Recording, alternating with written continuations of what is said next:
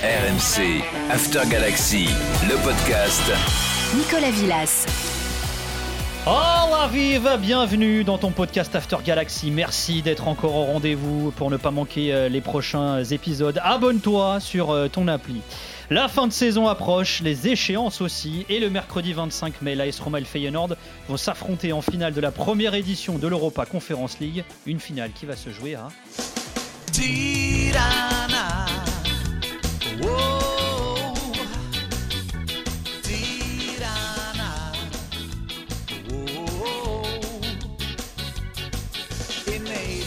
Is maar één club.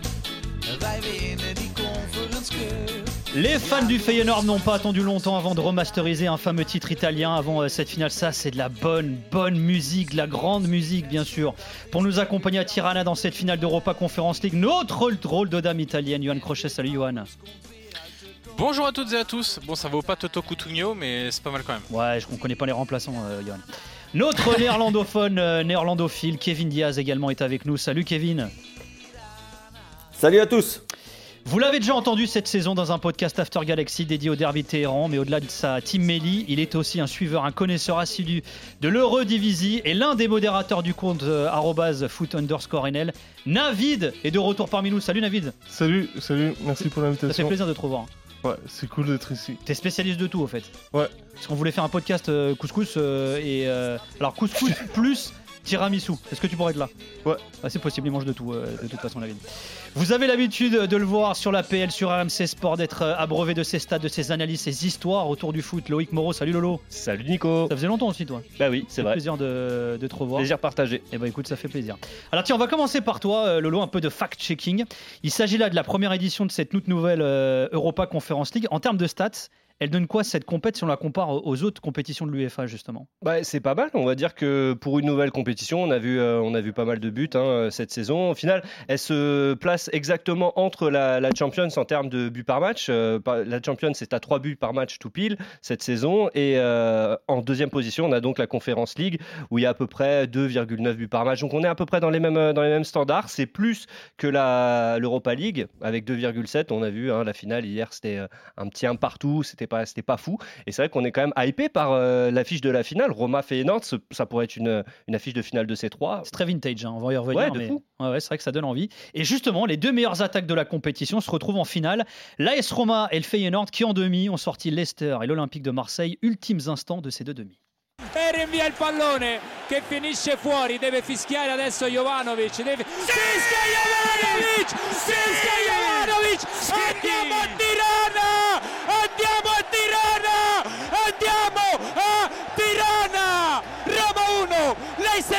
0 la Roma va a Tirana Nee! Hij af! Ja!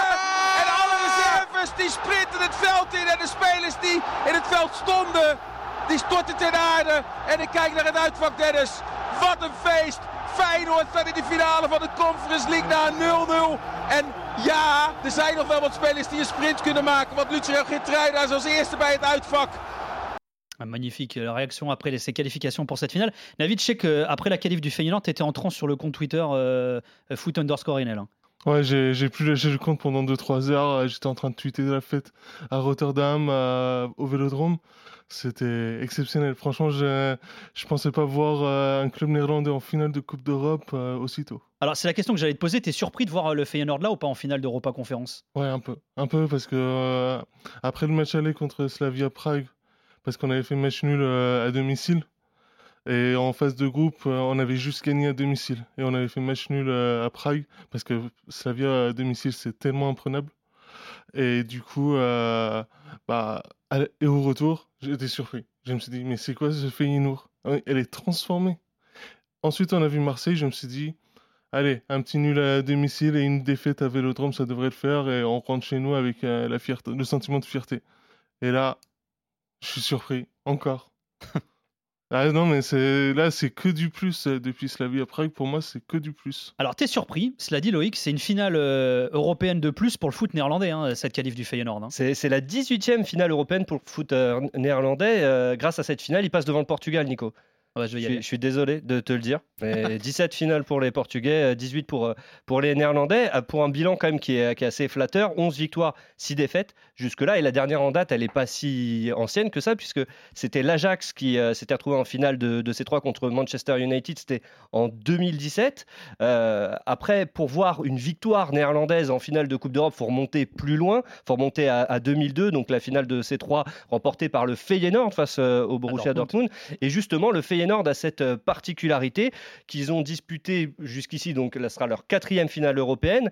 Et les trois précédentes, ils les ont remportées. Ils ont gagné la C1 en 70 face au Celtic, la C3 en 74 face à Tottenham, et on l'a dit, la C3 en 2002 face à Dortmund. Donc ça augure aussi euh, peut-être quelque chose de sympa pour euh, nos amis néerlandais. Alors Kevin, le Feyenoord est troisième d'Eurodivisium. Alors ils ont un bilan quasi parfait en Europa Conférence, invaincu en 12 matchs joués. Comment t'expliques toi Kevin cette réussite européenne du, du Feyenoord cette saison?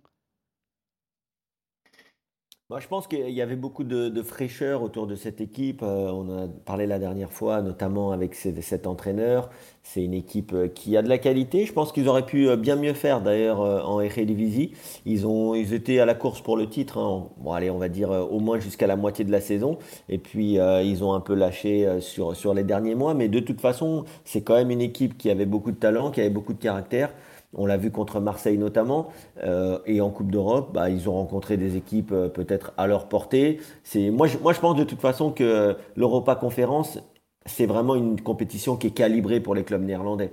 C'est-à-dire que tu rencontres que des équipes en général, euh, on va dire de plus petits pays, ça joue au ballon, il y a moins de pression.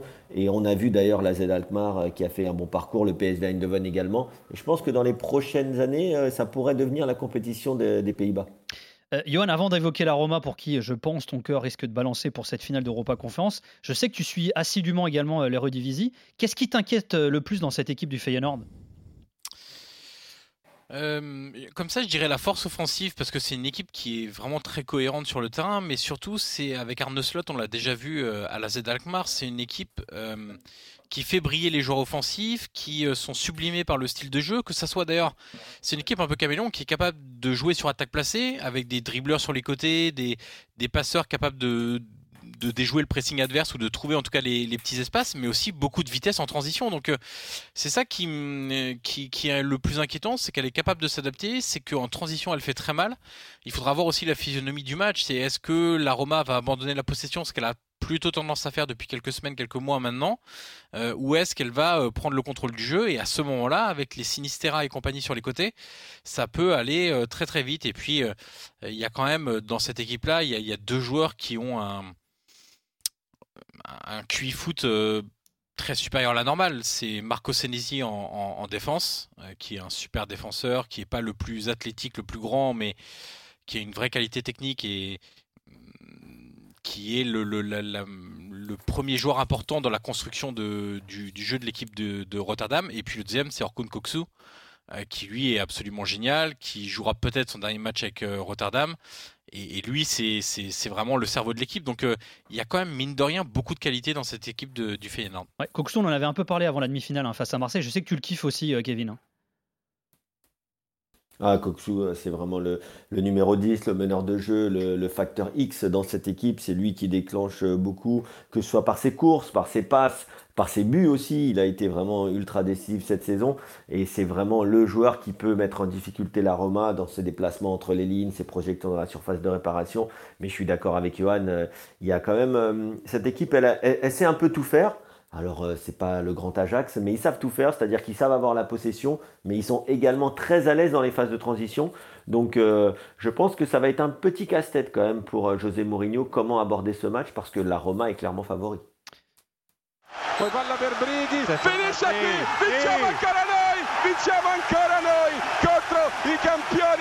qui, vinciamo ancora noi, seconda Coppa Italia consecutiva per una stagione fantastica della nostra Roma. Siamo nella storia perché con nove Coppe Italia raggiungiamo anche la Juventus, è veramente una stagione straordinaria da incorniciare, una stagione lo diciamo in cui avremmo meritato anche lo scudetto, lo diciamo.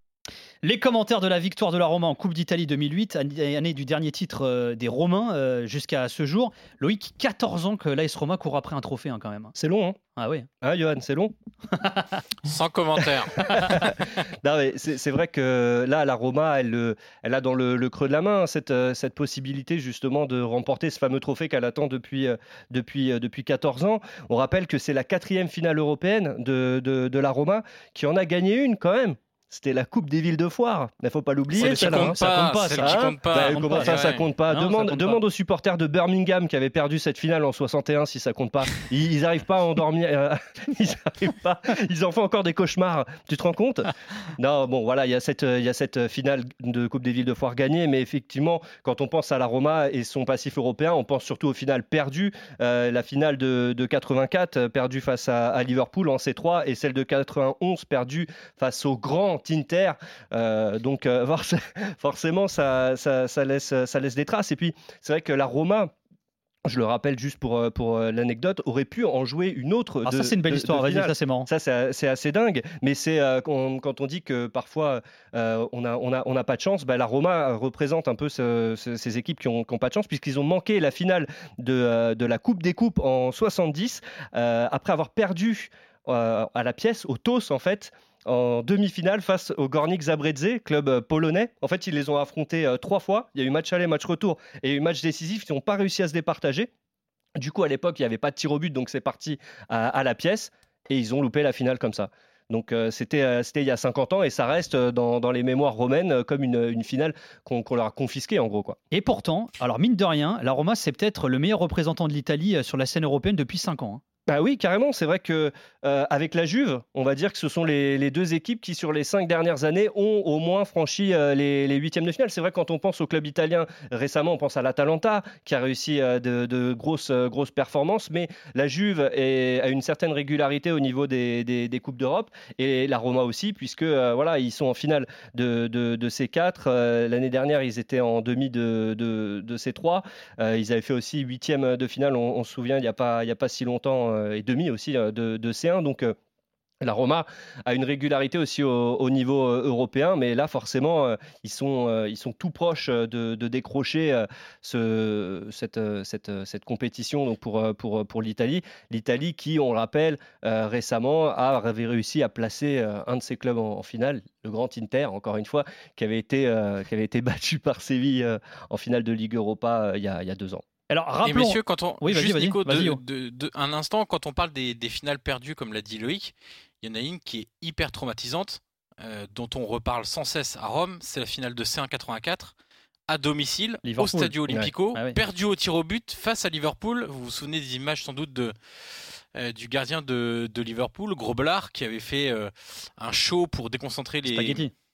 euh, les- qui avait fait un show pour déconcentrer les, les tireurs de, de la Roma et et honnêtement, c'est- vraiment traumatisant encore aujourd'hui. Dès que la Roma avance dans une compétition européenne, dès qu'elle s'approche euh, de, matchs importants, d'une finale, etc., tout le monde a encore en tête euh, cette, euh, cette finale perdue. C'est c'est ce côté, comme disait Loïc, de, de loser magnifique en fait. C'est-à-dire que c'est une équipe qui joue souvent très bien, euh, qui gagne très peu de choses. Euh, le palmarès vide depuis 2008 euh, le montre évidemment. Depuis 2000, je, je- c'est c'est quand même quelque chose d'assez dingue. Depuis 2000, ils ont remporté un Scudetto, ils ont terminé 9 fois deuxième. Et dans le même temps, ils ont gagné deux Coupes d'Italie, mais ils ont aussi perdu 5 finales. C'est-à-dire que depuis 2000, 14 fois, tu as fait soit deuxième du championnat, soit finaliste de Coupe d'Italie. Donc on est vraiment sur un, sur un club de, de, lose euh, avec une certaine affection. Et c'est aussi une des raisons de la venue de José Mourinho à la Roma l'été dernier. C'est-à-dire essayer de renverser cet ADN, renverser la table et dire euh, bah, on arrête de se contenter de ce côté loser magnifique et maintenant on veut gagner. Alors, on rappelle aussi que la dernière victoire d'une équipe italienne en Coupe d'Europe, c'était euh, l'Inter en 2010. hein, c'était Eh la oui. Ligue des Champions euh, face au Bayern, avec Mourinho d'ailleurs, aux manettes, euh, déjà le grand Mourinho, comme dirait l'autre.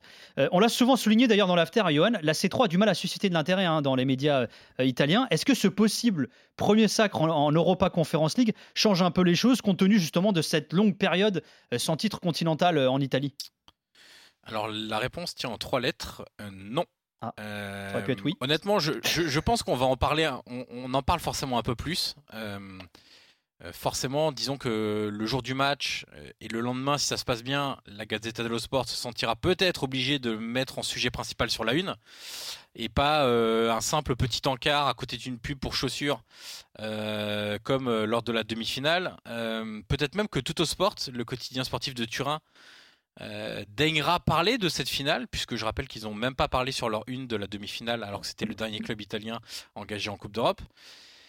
Mais alors moi je trouve que ça s'explique pas de base, hein, parce que quand tu as un dernier club engagé en Coupe d'Europe, euh, tu, dois en parler quoi qu'il arrive. Mais la Roma, c'est clair que c'est pas le club le plus populaire d'Italie, et on est certain que si ça avait été l'Inter, le Milan ou la Juve, eh ben, les deux quotidiens dont je viens de parler, bah, ils auraient mis beaucoup plus l'accent sur euh, les performances européennes de ces clubs-là en une et dès en une, dès, dès, la une en fait, euh, en quart de finale, en demi-finale, etc. je pense que malgré tout, Mm, après ça, euh, que ça se passe bien ou que ça se passe pas bien, bah, on va retomber dans l'anonymat. C'est-à-dire que entre un match d'Europa League la saison prochaine de la Lazio qui est déjà qualifié pour l'Europa League ou de la Roma s'ils parviennent à se qualifier et une rumeur mercato bidon, et eh ben ça sera la rumeur mercato bidon qui fera la une des quotidiens. C'est toujours comme ça. Euh, ils répètent erreur après erreur. Euh, après, quand tout se passe mal, c'est les premiers médiatiquement à, venir crier et dire que c'est pas normal de pas prendre au sérieux l'Europa League, etc. Mais quand il y a des clubs engagés, ils font rien non plus pour donner de l'importance à la compétition. Euh, est-ce qu'on peut dire que le Feyenoord, avec ses trois Coupes d'Europe, hein, Loïc le disait il y a quelques instants, est quasi favori face à la Roma? Est-ce qu'ils se sentent finalement supérieurs historiquement ou alors est-ce qu'au contraire ils complexent parce que c'est la Serie A, championnat qui est quand même mieux classé au ranking UEFA? Euh, peut-être historiquement, ils se sentent un peu euh, au-dessus, mais c'est juste le palmarès, c'est pas, c'est, c'est qu'un palmarès. Mais au jour d'aujourd'hui, je pense que pour les supporters, ça reste quand même juste une finale de Coupe d'Europe. L'important pour eux, c'est que l'équipe se donne à fond et qu'elle mouille le, maillot, c'est tout. et je pense que ils savent qui ils ont en face. C'est quand même l'AS Roma qui, ont, qui a énormément de moyens euh, il y a Mourinho. Bah, Mourinho, c'est quand même euh, l'un des entraîneurs les plus euh, titrés de ces, derniers, de ces 20 dernières années en Europe, je pense. Donc non, je pense que pour les supporters, ce qui compte, c'est que l'équipe se donne à fond. Et quoi qu'il arrive, ils seront fiers d'elle parce que de toute façon, être arrivé jusqu'ici, c'est déjà un bonus. Ouais, Loïc. Ouais, je juste euh, pour. Euh, on parlait de Navid parlait de José Mourinho. Je sais que tu aimes bien le personnage en plus, mon, Nico. Mais c'est quand même le premier entraîneur à atteindre une finale européenne majeure avec quatre clubs différents. C'est quand même déjà en soi une performance euh, énorme qu'il a déjà atteinte. Je rappelle qu'il l'a fait avec Porto. Il fait C3, C1 avec Porto. Il fait la C1 avec Manchester, avec l'Inter, la C3 avec Manchester United, et là la Conference League avec la Roma. Donc déjà en soi, ça, ça, en dit long sur le bonhomme. On va en reparler de Mourinho dans quelques instants. Juste Kevin, avant, euh, il y a un rapport de force intéressant entre ces deux équipes, hein, Feyenoord et, la Roma, surtout entre ces deux clubs et leur rapport avec l'Europe même d'ailleurs. Hein. Il y a le côté euh, éternel loser, ou du moins loser de ces dernières années euh, que, vient de souligner Johan, et puis il y a cette grande histoire également du Feyenoord, notamment au niveau européen.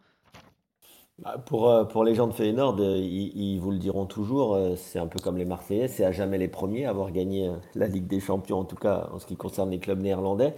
Maintenant, ça reste un club qui vit forcément dans l'ombre de l'Ajax et du PSV, surtout de l'Ajax qui est leur, grand rival historique. Mais, mais, mais, voilà, après c'est un club qui, qui c'est un peu comme ce, genre de club où, je ne veux pas dire qu'on aime être malheureux, mais quoi qu'il arrive, ils supporteront euh, leur club et cette finale, elle fait du bien parce qu'ils ont connu des années un peu compliquées. Après la période d'Ic Advocat, ils ont eu du mal à se remettre du titre gagné après tant d'attentes par Giovanni Van Bronckhorst, Dirk Kuyt et compagnie. Et, c'est vrai qu'ils ils avaient déjà fait un bon parcours en Coupe d'Europe l'an dernier. Et je pense vraiment que là, ils rentrent sur un nouveau cycle. J'espère pour eux que leur entraîneur va rester. Et je pense qu'on peut entendre parler de cette équipe dans les compétitions européennes euh, sur les prochaines années parce que je ne sais pas s'ils arriveront euh, toujours en finale, mais en tout cas, ils ont, ils ont ce qu'il faut en termes de formation, en termes de direction et en termes d'entraîneur et de qualité d'effectif pour continuer de briller sur, euh, sur la scène internationale. José Mourinho, lui, va donc tenter de conquérir le premier trophée européen de l'histoire de la Roma, une finale d'Europa Conference League qui, dit-il, a un parfum de C1. Uh, of course, I, I, I had bigger moments than these, but I'm not feeling for myself. I'm feeling for the for the people, I'm feeling for my players, and uh, this for us is, is our Champions League. Voilà, c'est notre Champions League, a dit José Mourinho après la qualif euh, euh, face à Leicester en demi-finale d'Europa Conférence. Alors tu l'as dit hein, il y a quelques instants, euh, Loïc, ce sera la cinquième finale européenne de José Mourinho. Il a gagné les quatre précédentes, hein, José Mourinho. Il a gagné les quatre précédentes et surtout il, va, il peut rentrer dans, l'histoire puisqu'il pourrait devenir le premier entraîneur à gagner, donc avoir ce trio C1, C3, C4, ça c'est normal, on est sur la première édition de, de la C4. Mais le troisième a compté trois compétitions européennes majeures différentes à son palmarès. Ils sont que deux. Bon, je vais peut-être pas vous faire le quiz de savoir qui sont ces, deux-là, parce que les noms sont quand même pas faciles à, retrouver. Il s'agit de Udo Lattek et de Giovanni Trapattoni qui ont tous les deux gagné à la fois C1, C2 et C3. Donc on connaît José, on sait que forcément euh, ramener un premier titre européen, bon on compte pas, d'accord, on compte pas la Coupe euh, des villes de foire, mais un premier titre européen à la Roma, c'est important, mais aussi pour lui parce qu'il travaille aussi pour lui. José Mourinho est là, forcément, il peut encore euh, entrer davantage dans l'histoire. Et alors faut dire aussi que cette finale d'Europa Conference League, elle a aussi des enjeux importants pour la fin de saison du Feyenoord et de la Roma, notamment en vue de la saison prochaine. Hein. Forcément, puisque le vainqueur il sera directement qualifié pour euh, la phase de groupe d'Europa League la, saison prochaine. Alors, c'est vrai que Feyenoord est troisième euh, de, son championnat, donc ils vont faire euh, les barrages d'Europa League la, saison prochaine. La Roma, elle, se, dirige plus vers la Conference League, hein, puisqu'ils sont sixième de, de, Serie A. Donc forcément, là aussi, comme pour Francfort et les Rangers hier, il y a, un, petit plus, il y a le bonus qui est au bout de cette finale en plus. Euh, Johan, en début de saison, on avait dédié un podcast After Galaxy euh, sur l'arrivée de Mourinho à la Romain. Hein, je vous invite à aller l'écouter ou le réécouter. Euh, tu disais que l'une de ses missions était d'importer la culture de la gagne dans ce club. Hein. Tu parlais tout à l'heure des années de loose de, la Roma ces dernières années. Est-ce qu'au-delà du jeu, José est en train de décomplexer l'AS Roma? Disons que le processus est en cours. c'est pas totalement défini, mais, on sent dans, la méthode, dans les propos des joueurs quand même que ça commence à bien rentrer dans, les têtes. C'est clairement les joueurs qui, évidemment, en parlent le mieux et mettent tout ça en évidence, qui soulignent cet apport de, Mourinho pour eux, cette exigence au quotidien, cette volonté de, de jamais se satisfaire des victoires, mais d'en vouloir toujours plus, de pas être surtout pas être content après un match nul et une défaite et de toujours se remettre en question, etc. Donc tout ça, c'est en cours. Le problème, c'est que tu peux pas demander de changer totalement euh, l'ADN, la philosophie, l'état d'esprit, la mentalité d'un club en l'espace de 7 ou 8 mois maintenant, c'est très difficile. Même s'il y a des choses qui sont faites aussi au niveau du club, il y a des nouveaux dirigeants, on a recruté, on a staffé encore un peu plus euh, la, partie technique, la partie physique, la partie médicale, etc. Donc euh, tout ça c'est en cours. Euh, nul doute qu'en cas de, de victoire dans cette finale de Conference League, à Rome, on parlera pas de hasard que cela arrive avec Mourinho comme entraîneur. Tout comme c'était sûrement pas un hasard que le dernier Scudetto de la Roma euh, en 2001 était avec Fabio Capello. Voilà, c'est sans doute ce type d'entraîneur-là aussi qu'il faut dans ce club-là. Euh, parce qu'il a à peu près tout essayé depuis Fabio Capello, des entraîneurs euh, un peu à poigne, des entraîneurs romains, des entraîneurs euh, très joueurs, des étrangers qui voulaient révolutionner, je pense à Luis Enrique, des anciens qui sont revenus comme Ranieri, comme, comme Zdenek Zeman. Ils ont à peu près tout essayé, ça n'a pas marché. donc, effectivement, ce choix de Mourinho, qu'on avait expliqué dans ce podcast-là, des raisons purement euh, sur l'état d'esprit, la mentalité, l'ADN de ce club et pas sur le jeu, parce qu'on sait très bien que Mourinho va pas révolutionner le jeu, euh, montre quelques signes intéressants de, changement. Après, après, il faudra évidemment gagner cette finale pour qu'on dise euh, et mm. que ça se matérialise finalement. David, est-ce qu'à Rotterdam aussi, cette finale de, de C4, elle a des airs de Ligue des Champions, comme disait Mourinho? Ouais, je pense ça. Enfin, c'est quand même une Coupe d'Europe. C'est une finale de Coupe d'Europe. Euh, ça compte autant qu'une finale de Ligue des Champions. Et puis, Loïc l'a dit, euh, ils ont remporté toutes les finales qu'ils ont, qu'ils ont jouées. Donc, euh, il y a aussi ça. Ils se disent, si on peut le faire, on, va le faire. Kevin, toi qui, suis aussi attentivement la, carrière de Mourinho, mais aussi celle d'Arne Slot, l'entraîneur du Feyenoord, t'en penses quoi de ce duel d'entraîneurs, toi qui connais bien les deux?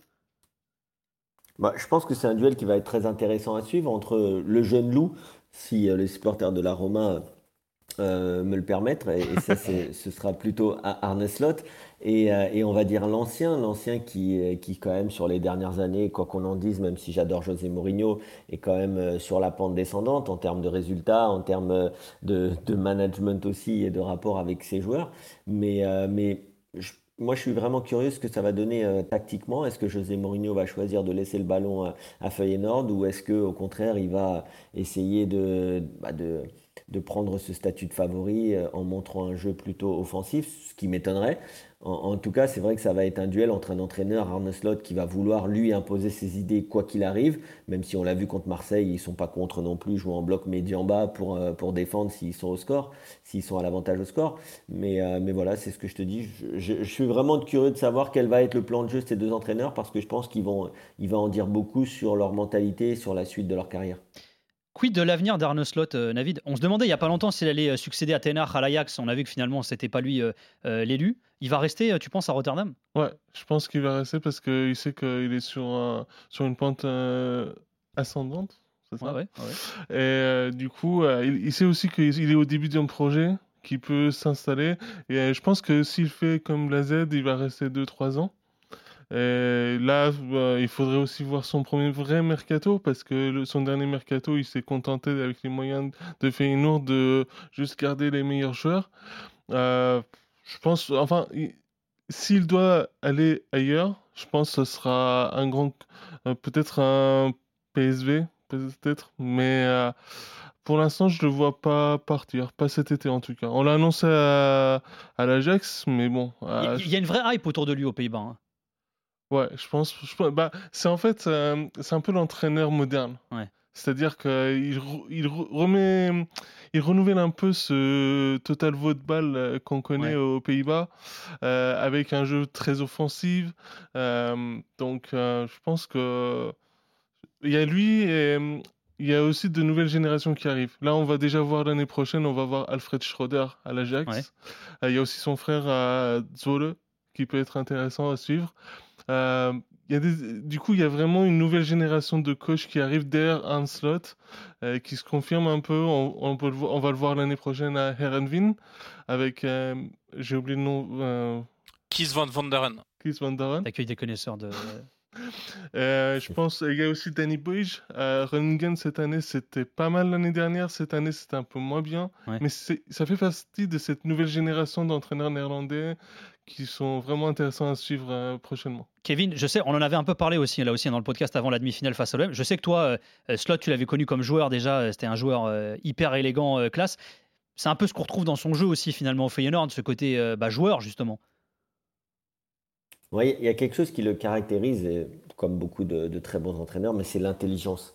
C'est moi, je ne regarde pas beaucoup de conférences de presse d'entraîneurs, mais lui, en tout cas, à chaque fois que j'en ai l'occasion, je le fais parce que c'est quelqu'un qui est intéressant quand il parle de jeu. Il a une franchise, il est, euh, assez honnête dans ses réponses, il te dit souvent ce qu'il pense. Euh, il passe pas par quatre chemins et, euh, et on voit bien qu'il a une réflexion sur le jeu qui est bien au-dessus de la moyenne. Je l'avais dit, ça se voyait déjà comme joueur de foot, hein, un excellent numéro 10 qui voyait le jeu avant tout le monde. Et, euh, et on retrouve ça chez lui en tant qu'entraîneur, que ce soit dans sa communication ou dans ce qu'il propose, euh, en tout cas dans ce que son équipe propose sur le terrain. Et, vraiment, je, suis vraiment curieux de savoir quelle va être sa prochaine étape en effet. Moi, je dirais pas qu'il ira au PSV parce que s'il doit aller ailleurs, même, même si ça ne plaira pas aux supporters de Feyenoord, s'il doit rester aux Pays-Bas, ce sera pour l'Ajax Amsterdam dans, quelques années. Mais, euh, mais je pense que sinon, il ira comme beaucoup d'entraîneurs euh, néerlandais, sûrement en, en Allemagne dans un premier temps. Mais en tout cas, c'est un très très bon entraîneur et gagner cette, cette coupe, ça peut vraiment, bien sûr, lui permettre de passer un cap dans sa carrière. Ancora battuto! Abram! Decimo minuto, testa di Abram. En dan is dit Dessers! Dessers zoekt dan gelijk de plek, want Toornstra gaat ervoor geven. Hé, hey, Zit is geen Hens? Hens, Toornstra, dit moet er gelijk maken voor de Dessers. Dessers! Ja! Cyril Dessers wacht helemaal niet tot de 92e minuut, maar zijn derde kans is bingo. Cyril Dessers met de gelijkmaker. Il cross in mezzo verso Karsdorp, Abram, gol!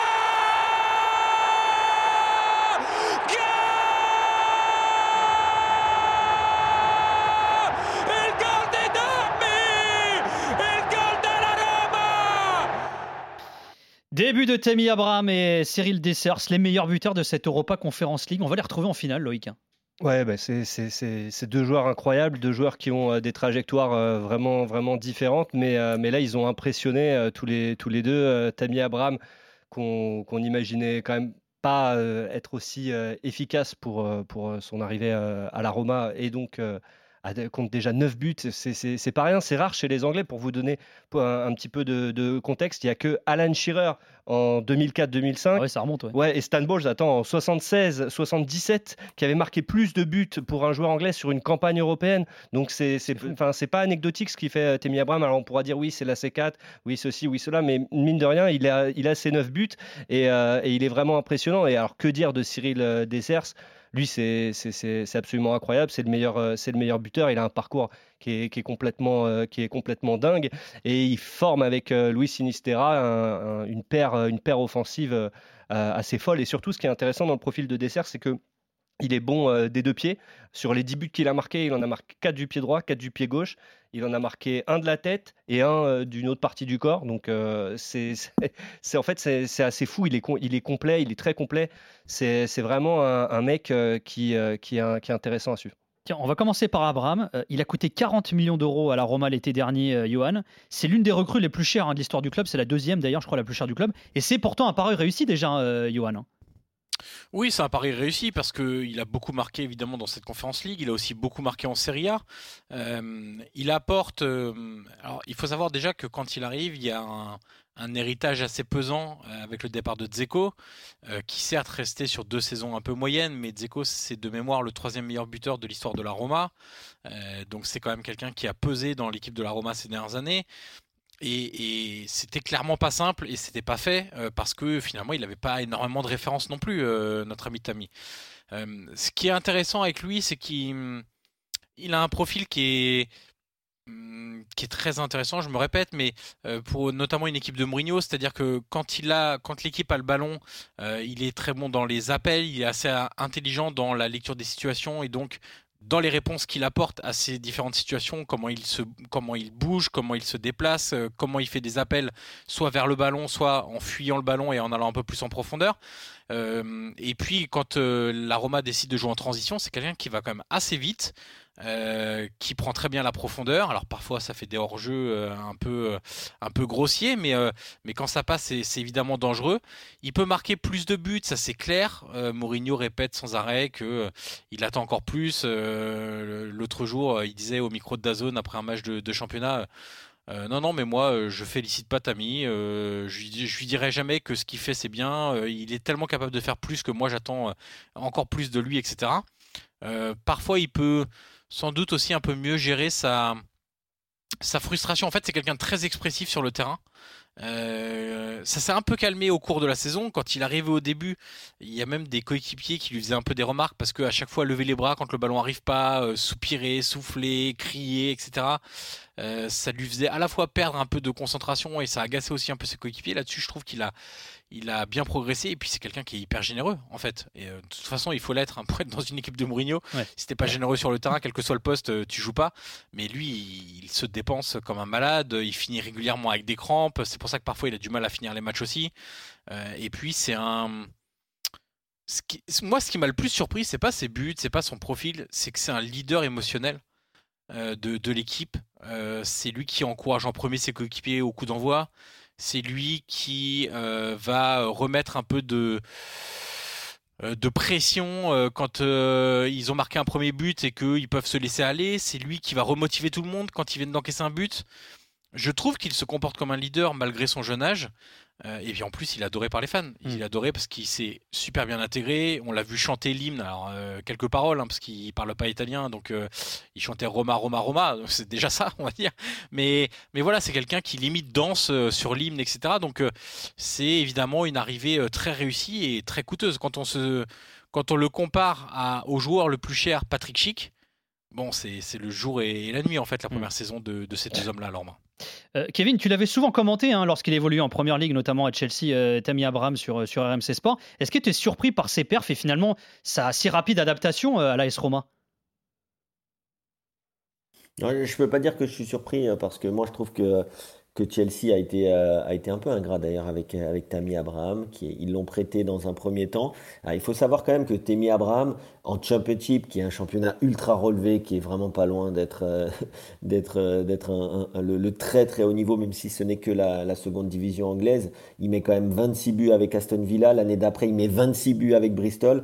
Là, il en est euh, à, à 24 avec la Roma et avec Chelsea sur 82 matchs, il en met quand même 30. Donc c'est en première ligue, donc c'est énorme.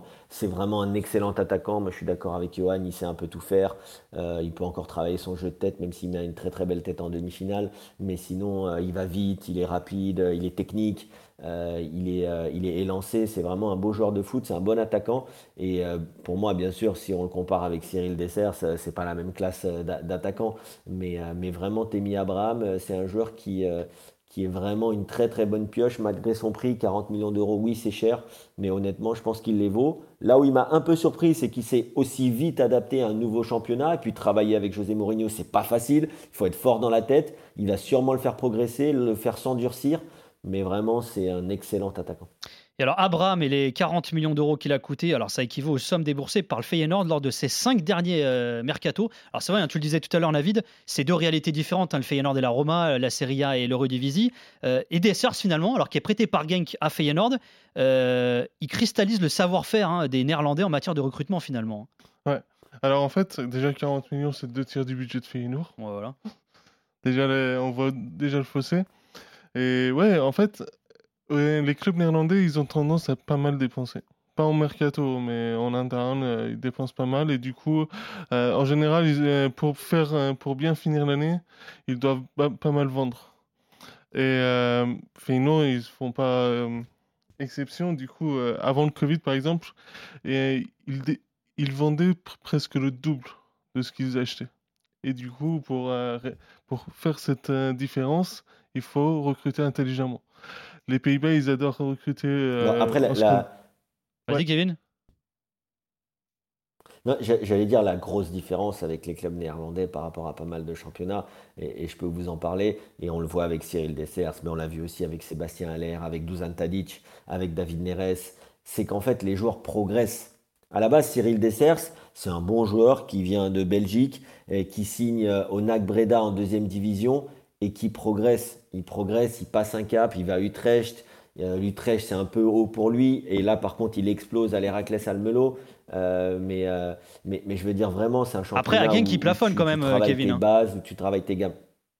Oui, oui, mais c'est pour ça que je te dis que je ne le mets pas du tout dans la même case que, que Tammy Abraham. Mais c'est un joueur qui était peut-être un joueur moyen, mais qui a progressé et qui, là, à, Feyenoord, il est remplaçant hein, sur, les, sur les premiers Ouais, mois. hein. ouais. Il a quand même, si vous regardez le nombre de matchs titulaires en championnat, euh, Il est c'est remplaçant sur les en dernières championnat, ouais. qu'il est vraiment titulaire indiscutable.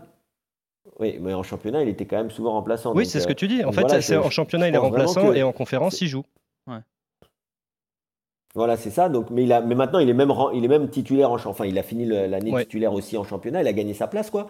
Euh, D'ailleurs, devant euh, un joueur que j'aime aussi beaucoup, qui est, euh, que, que Nadim doit connaître, c'est Ali Reza Jahan Bakash. Jahan Euh, mais euh, je ne sais pas si je dis bien son Non, nom. tu le dis pas bien. cas, pas te mentir. Je le dis pas bien. Ah, c'est Moi, Jahan je dis, je dis Ali Reza, mais voilà. Ouais. Mais voilà, Jeanne Bax. Et, euh, et, et en fait, c'est vrai que Cyril Dessers a réussi à s'imposer petit à petit. Il a travaillé, mais je suis pas sûr que Feyenoord devrait faire all-in sur lui, par exemple, sur la saison prochaine, sachant qu'ils ont pris un, un Brésilien comme Danilo qui vient de l'Ajax et qui, sera, qui est aussi un joueur de grande qualité. Vas-y, pour finir, Navid, sur ta- ton explication Bah, sur la politique. euh. Euh, ils ont, cette politique de recrutement, c'est de recruter pas cher. Faire venir dans- des Néerlandais qui sont partis, qui n'ont pas réussi. On l'a vu à Utrecht récemment. Ils ont fait venir un ancien qui était parti à Greuther Fürth de PSV. Il était parti à Greuther Fürth l'été dernier. Euh, ou encore des anciens qui sont Rever. passés par les clubs néerlandais, comme l'a dit Kevin avec euh, qui est passé par Heracles Almelo où il a été euh, tr- très bon mais il est parti à Genk parce que voilà, Genk avait plus, a plus de moyens que Feyenoord. Et en fin de compte, on a vu, il n'a pas trop bien réussi et du coup, il est revenu. C'est un peu euh, comme ça que pre- presque tous les clubs néerlandais travaillent. Que ce- surtout Feyenoord, euh, qui n'a pas forcément les moyens d'un Dan Friedkin euh, à la Roma, Hmm. qui peut mettre des millions, euh, comme ça.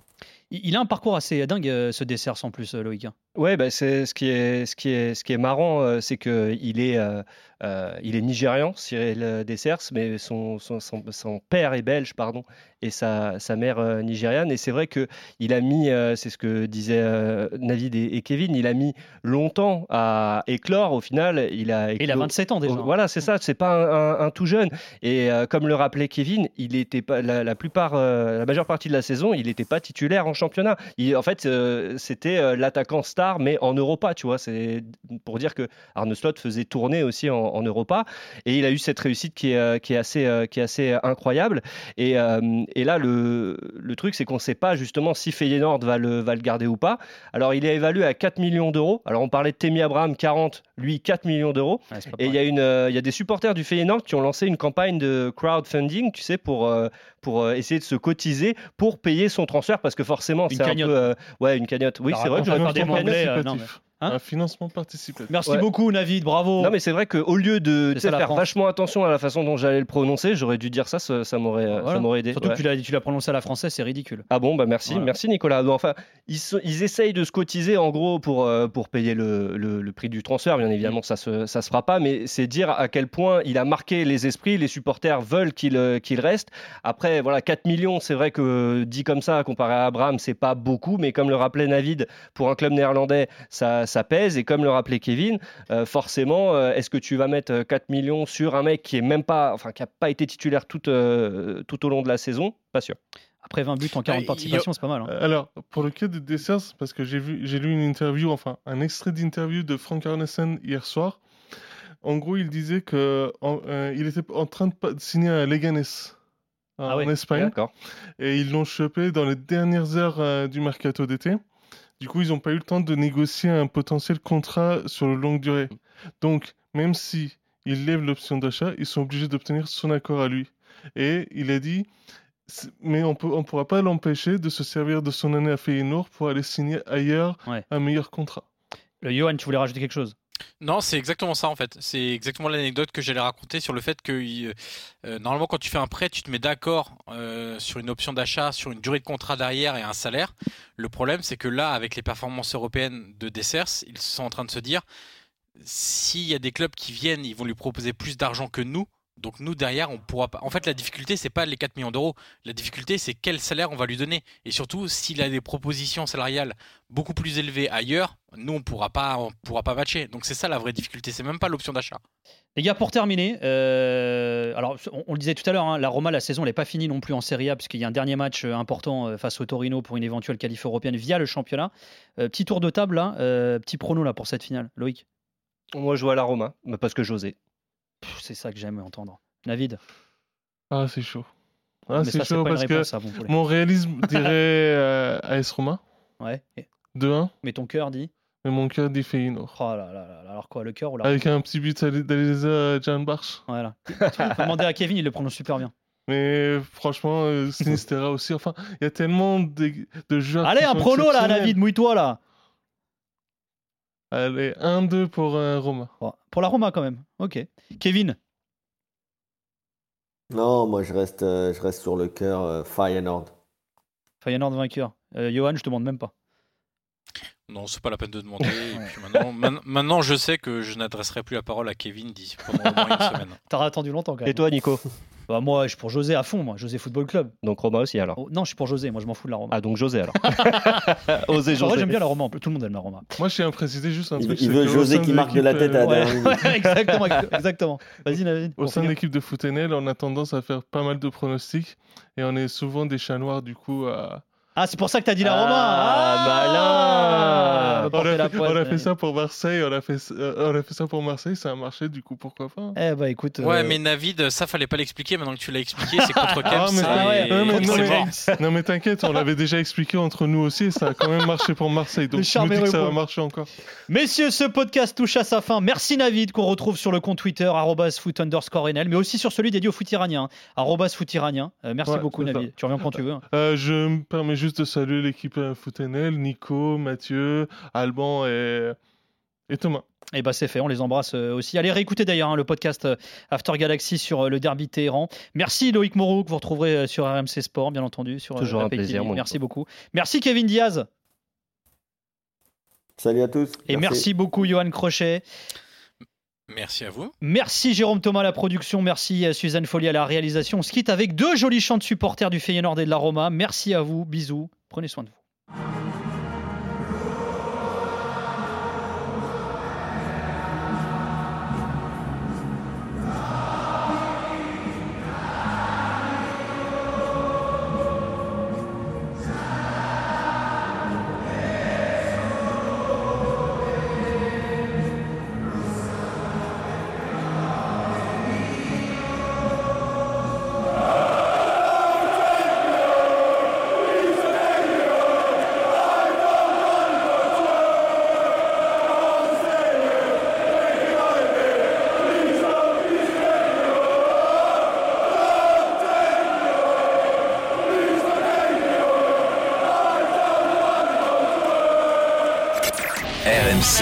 After Galaxy, le podcast. Nicolas Villas.